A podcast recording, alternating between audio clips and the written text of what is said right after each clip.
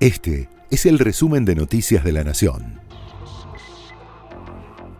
Estas son las noticias de la Nación de la semana del 15 al 21 de enero de 2024. La Casa Rosada, a través del ministro del Interior, Guillermo Francos, y el asesor presidencial, Santiago Caputo, acercó un documento con modificaciones a distintos artículos a los bloques de diputados dispuestos a dialogar una posible aprobación de la medida.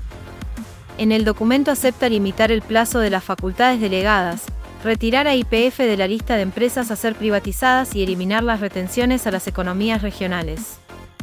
También se indica que el Poder Ejecutivo deberá tener el aval del Congreso antes de liquidar los activos del Fondo de Garantía de Sustentabilidad del ANSES, pero no da cuenta de cambios en la fórmula de movilidad jubilatoria que le reclaman los bloques dialoguistas para darle su visto bueno a la reforma. Por otra parte, el gobierno retiró la propuesta para modificar la composición de la Cámara de Diputados, que podría beneficiar al kirchnerismo en términos electorales. El gobierno propuso nuevos precios para los boletos de trenes y colectivos urbanos que parten de los 130 pesos para los primeros y 270 para los segundos. En principio suponen un aumento de algo más del 251% para los boletos, que llegan tras la suba del 45% que ya se aplicó en enero. Así el boleto mínimo pasará de los actuales 76 pesos a 270 y servirá para viajar hasta 3 kilómetros. El boleto máximo tendrá un valor de 370 pesos.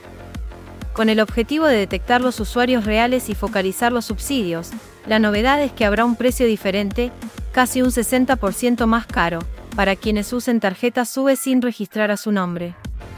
Para estos casos, la tarifa propuesta parte de los 430 pesos para el tramo más corto y llega a los 589 pesos para el más largo. El proceso de registro posibilita consultar o recuperar el saldo en situaciones de pérdida o deterioro, así como visualizar los movimientos y descuentos asociados. Para registrar la SUBE hay que crear una cuenta en el sitio web argentina.gov.ar barra SUBE y seleccionar la opción de registrar para asociar los números de la tarjeta a su usuario. A días del paro de la CGT, el gobierno y los gremios endurecen sus posiciones. El sindicato de camioneros se reunió este viernes para ratificar su acompañamiento al paro general el próximo miércoles 24. La reunión se realizó en el predio del Club de Camioneros en la localidad de Esteban Echeverría, y contó con la presencia de Hugo y Pablo Moyano, y con más de 1.100 delegados de diferentes empresas.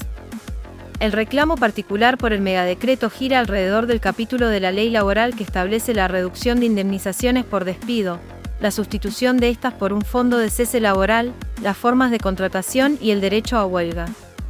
Así justificó Pablo Moyano los motivos para manifestarse.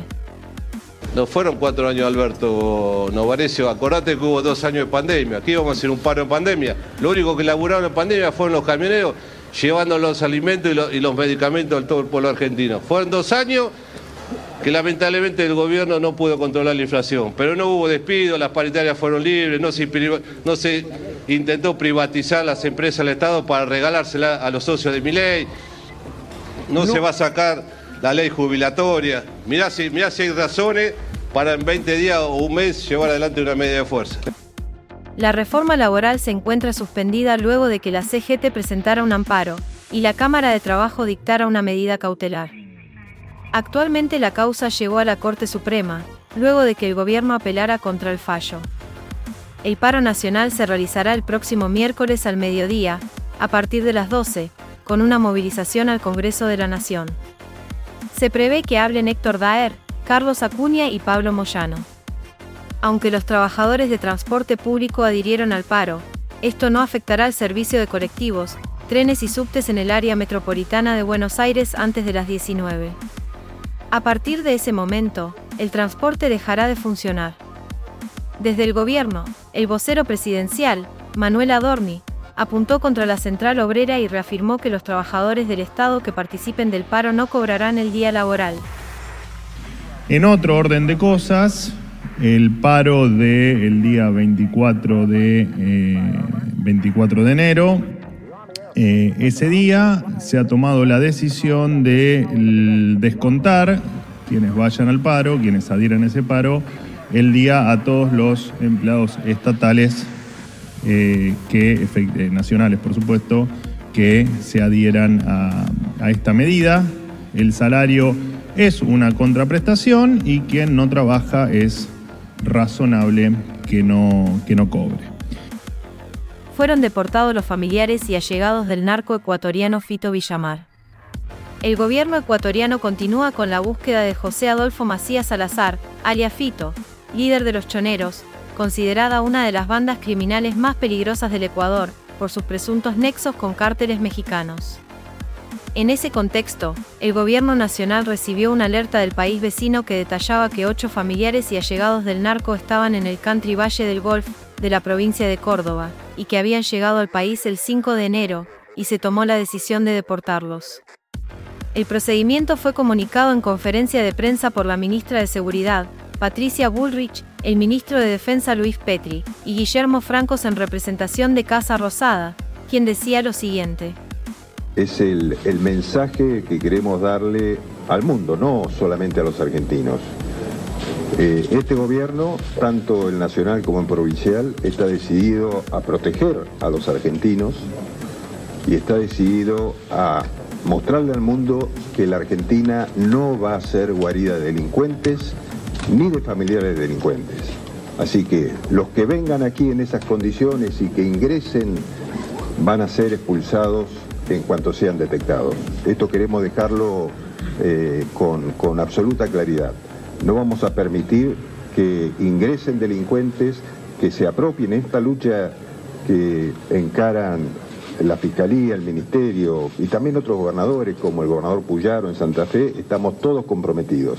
Argentina no va a ser un narco país, nuestras provincias no van a ser guarida de delincuentes comienza la búsqueda argentina por un pasaje a los Juegos Olímpicos. Las 10 delegaciones sub-23 de fútbol de Sudamérica ya están en Venezuela para disputar, desde este sábado y hasta el 11 de febrero, los dos cupos a París 2024 en el torneo preolímpico. El torneo consta de dos zonas de cinco equipos, en las cuales jugarán todos contra todos.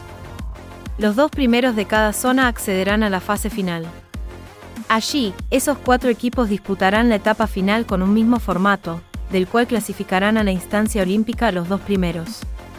El equipo comandado por Javier Mascherano comparte la zona B con Chile, Paraguay, Perú y Uruguay. Además contará con Claudio Echeverri y Valentín Barco como figuras salientes para intentar conseguir repetir el título obtenido en la clasificatoria a Tokio 2020. El esperado debut será el domingo a las 21. Esto decía Mascherano.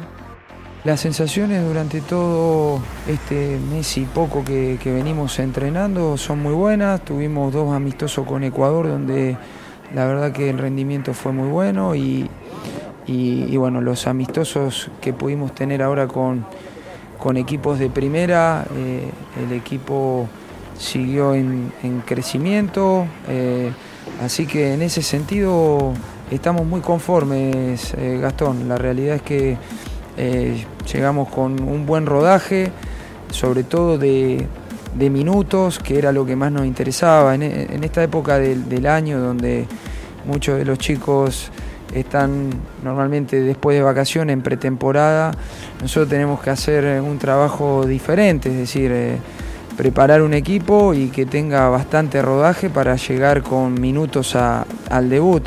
Entonces nos preocupó eso, por eso el hecho de, hacer bastantes amistosos y que los chicos puedan tener minutos y, sobre todo minutos de fútbol, que es lo que más nos interesaba.